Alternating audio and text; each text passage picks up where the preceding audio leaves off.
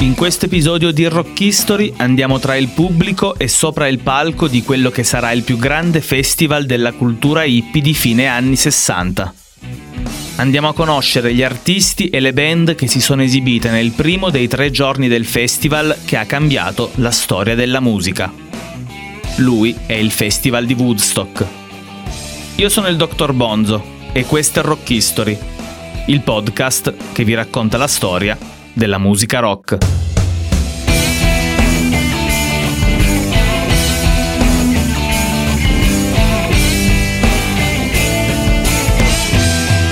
Capitolo 1 Siamo nel 1969, la fine degli anni 60, l'apice della controcultura giovanile americana, gli hippie, una generazione che si oppone in maniera pacifica alla guerra in Vietnam che sostiene i diritti delle donne e la libertà artistica, culturale e sessuale. Il tutto contornato dalla musica nata nei favolosi anni 50 e sviluppatasi in questo decennio. Il rock and roll. Sono tanti i movimenti nati per mettere in discussione e per protestare contro lo status quo politico e la società del momento, come il movimento per i diritti civili di Martin Luther King, gli SDS, Studenti per una società democratica, di Tom Hayden, e il Partito Internazionale della Gioventù, gli Hippies, di Abby Hoffman, tutti uniti per protestare principalmente contro la guerra in Vietnam, che vede gli States schierare più di 500.000 giovani soldati e che ne ha già persi quasi 60.000. Sono tantissime le manifestazioni giovanili culturali tenutesi soprattutto nella seconda metà degli anni 60, spesso contornate dalla musica pop e rock. Una musica semplice, diretta ai giovani, che li tiene uniti contro la società moderna. Il primo grande evento dedicato alla controcultura giovanile si è tenuto due anni fa, alla fine della primavera del 67, dal 16 al 18 giugno in California il Monterey International Pop Festival.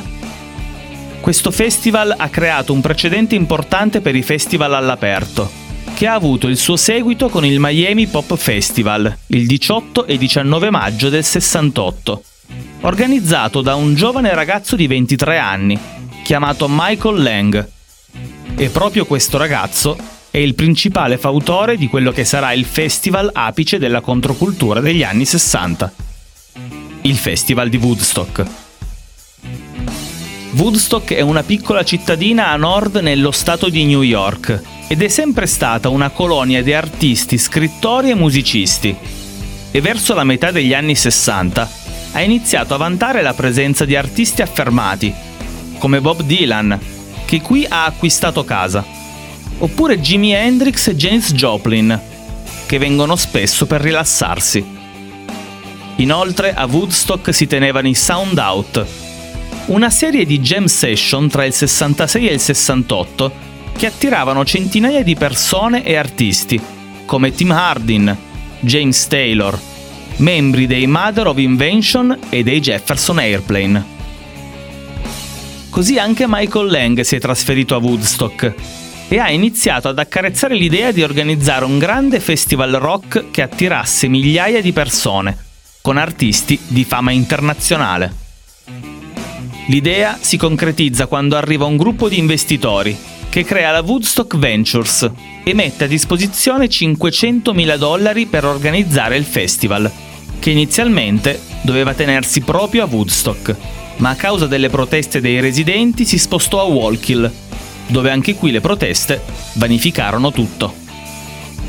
A metà luglio del 69, Elliot Tiber il giovane presidente della Camera di Commercio di Bethel, un piccolo paesino a 70 km a sud di Woodstock, legge del rifiuto della città di Walkill di ospitare il festival. Quindi chiama la Woodstock Ventures e mette a disposizione la propria città, dato che come presidente della Camera di Commercio ha l'autorizzazione per organizzare un festival musicale. Inoltre, con l'occasione, potrebbe aiutare il piccolo El Monaco, il motel di proprietà dei suoi genitori. Inizialmente Elliot propone proprio il terreno di El Monaco per ospitare il festival, ma questo risulta troppo paludoso. Così presenta a Michael e alla Woodstock Ventures l'allevatore Max Yasgur, che possiede numerosi terreni nella vicina White Lake. L'accordo economico viene trovato e nonostante le proteste dei proprietari dei campi vicini, la preparazione del Festival di Woodstock ha finalmente inizio. La storia dell'organizzazione del festival verrà raccontata nel 2009 dal regista Ang Lee, basata sul romanzo autobiografico di Elliot Tiber, e si chiamerà Motel Woodstock.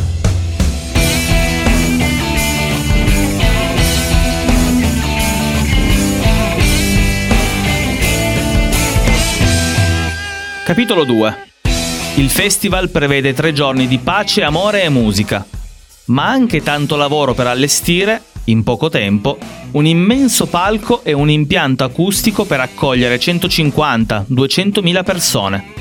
Ma quando le vendite dei biglietti superano quota 180 mila, l'organizzazione decide di rendere il Festival di Woodstock un evento gratuito.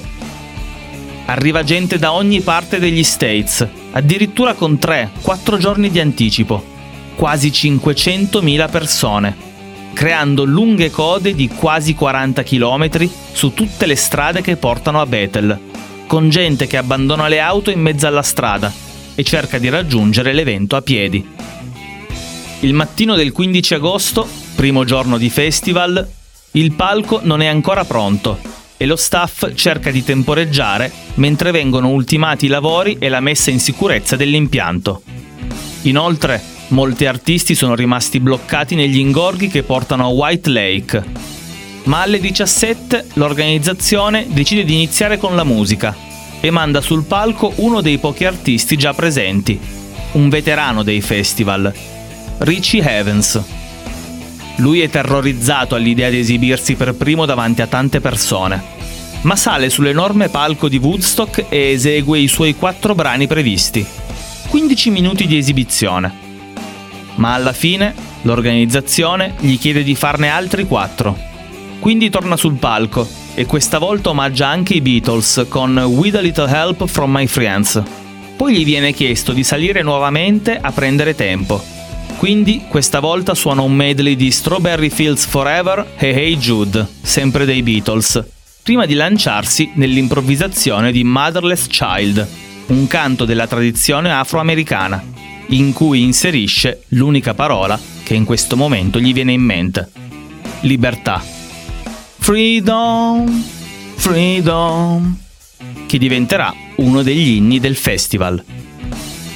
Dopo il set di Richie Evans, nell'attesa degli altri gruppi, ancora bloccati nel traffico, sale sul palco il guru Sri Swami, che parla alla folla inneggiando alla pace e all'amore trabocco di gioia nel vedere l'intera gioventù americana raccolta qui, nel nome della nobile arte della musica.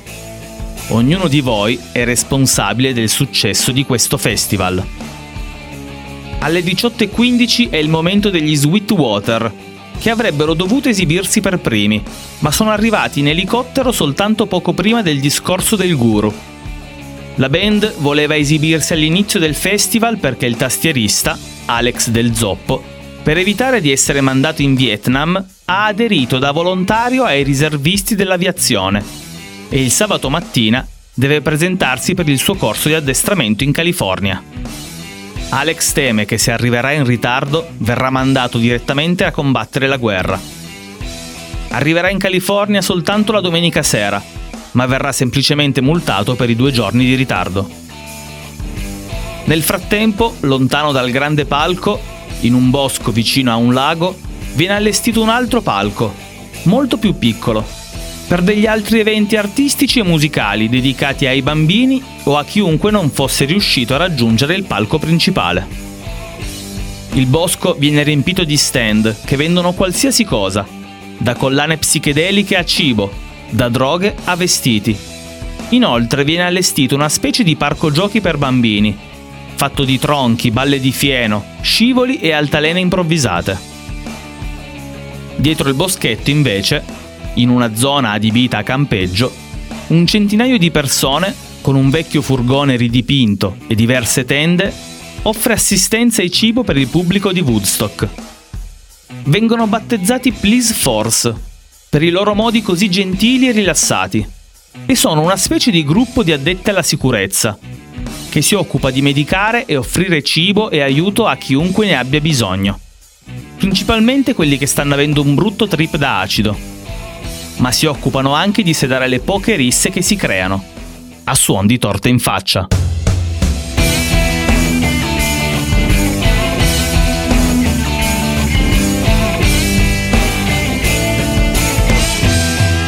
Capitolo 3 Alle 19.15 sale sul palco il giovane Bert Sommer. Il suo set accompagna attraverso il tramonto il pubblico di Woodstock e all'ottavo brano, una cover di America di Simon e Garfunkel, arriva la prima standing ovation del festival. Il pubblico si alza in piedi e chiede a gran voce altri brani. Così, poco dopo le 20, Bert Sommer abbandona il palco per lasciare spazio a Tim Hardin, è stato proprio Michael Lang a volerlo fortemente al festival. Pensa che potrebbe essere la sua grande occasione. Tim è da diverso tempo dipendente dall'eroina. Spesso molte sue esibizioni sono iniziate in ritardo o addirittura cancellate e a volte sono talmente caotiche da non capire i brani che esegue. Non appena arriva al festival, Tim inizia a sballarsi di brutto e quando alle 20.45 sale sul palco, la sua prestazione è deludente, tanto da far vergognare Michael Lang. Il suo set dura quasi un'ora, in cui esegue soltanto due brani.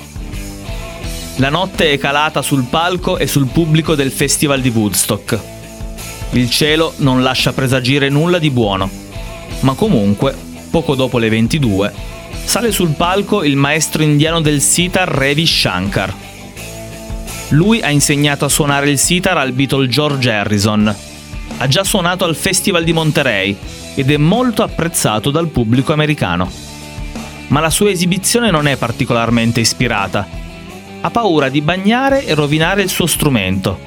Infatti il suo set dura solo 35 minuti, prima di essere interrotto da un acquazzone improvviso e rendere Ravi Shankar la prima vittima della pioggia di Woodstock.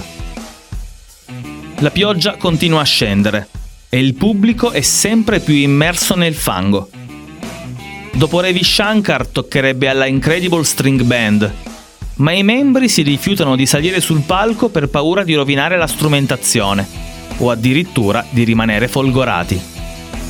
L'organizzazione prova a convincerli a fare un set acustico per evitare di rinviare la loro esibizione, ma il loro repertorio è quasi del tutto elettrico quindi tutti i tentativi di fargli cambiare idea falliscono. Nel backstage c'è una ragazza di 22 anni. Si chiama Melanie Safka ed è una cantautrice folk semi sconosciuta, che di solito si esibisce al Greenwich Village di New York. Lei si trova a Woodstock perché nello stesso edificio della sua etichetta, la Buddha Records, c'è lo studio della Woodstock Ventures, e quando ha sentito di una tre giorni di musica nelle verdi campagne dello stato di New York, si è proposta a Michael Lang, che ha accettato di farla partecipare. Non si aspettava tanto pubblico. Lei si immaginava una specie di picnic nei prati, con le famiglie e le coperte sull'erba, ma si è resa conto che era roba grossa soltanto quando è rimasta anche lei bloccata nel traffico. In quel momento Melanie chiama l'organizzazione per avvisare del ritardo. Quindi le dicono di dirigersi ad un albergo, da cui poi l'avrebbero portata al festival. Entrata nell'hotel si ritrova circondata da giornalisti e accanto a lei Janice Joplin. Inizia a chiedersi cosa ci faccia lì, ma poco dopo le comunicano che l'elicottero è pronto per portarla al festival. Il terrore inizia a salire sia perché non è mai stata su un elicottero, tantomeno per andare ad un festival, sia perché sotto di lei vede le 500.000 persone presenti e il grande palco su cui deve esibirsi. No, non è un semplice picnic al parco.